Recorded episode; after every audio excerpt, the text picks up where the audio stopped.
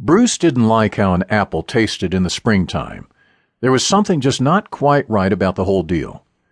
Of course, apples were sold year round in North Georgia, but ones that were not procured in the usual fall fashion seemed to have altogether a misleading taste. He was using the fruit as an excuse to smoke another cigarette anyway, as he drove a tanker full of marijuana through the Cherokee National Forest. The last few days had been still and calm with no sign of rain at all. This upset Bruce a tad because the thick coat of pollen that had found itself on everything was giving his throat a bit of trouble. He wished for a good warm spring rain to wash it away as he tossed the core out the window, a gift to the creatures of the night.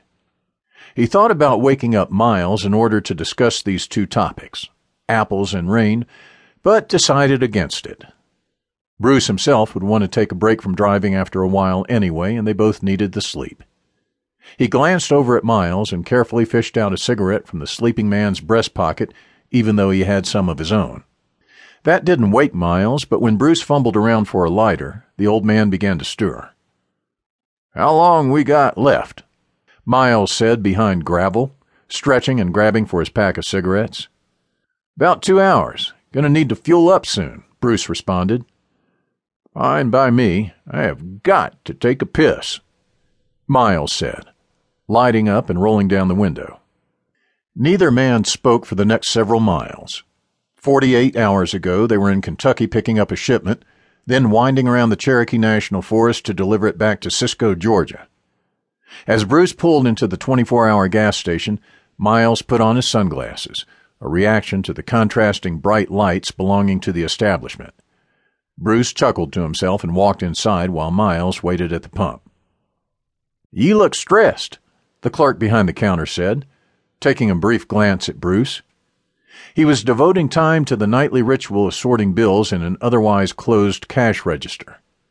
Bruce was standing in front of the counter and digging through his pockets.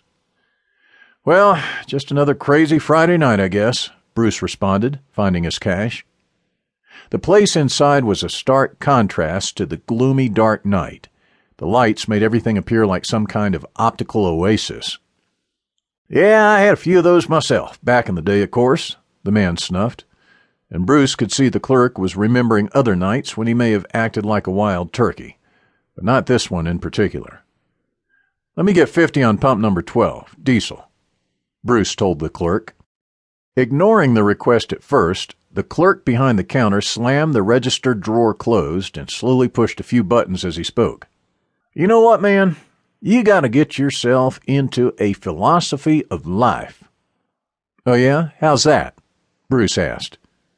Fuck it, the man responded. Really? Fuck it? You heard me right. Look at me, man. How old do you think I am? Bruce looked up from fumbling in his pockets again. What Bruce saw was a grizzled night worker. He appeared to be worn by years of cigarettes, drinking after his shift when everyone else was going to work likely a bad diet on top of it all. Fifty? Bruce finally answered. I'm fifty two years old and pretty good guess then, Bruce said, waiting for recognition on the matter. He didn't get it. And I haven't got one gray hair, no high blood pressure. The man behind the counter had several gray and white hairs on his balding head and in the beard area. Bruce smiled to himself, but didn't feel like calling him out.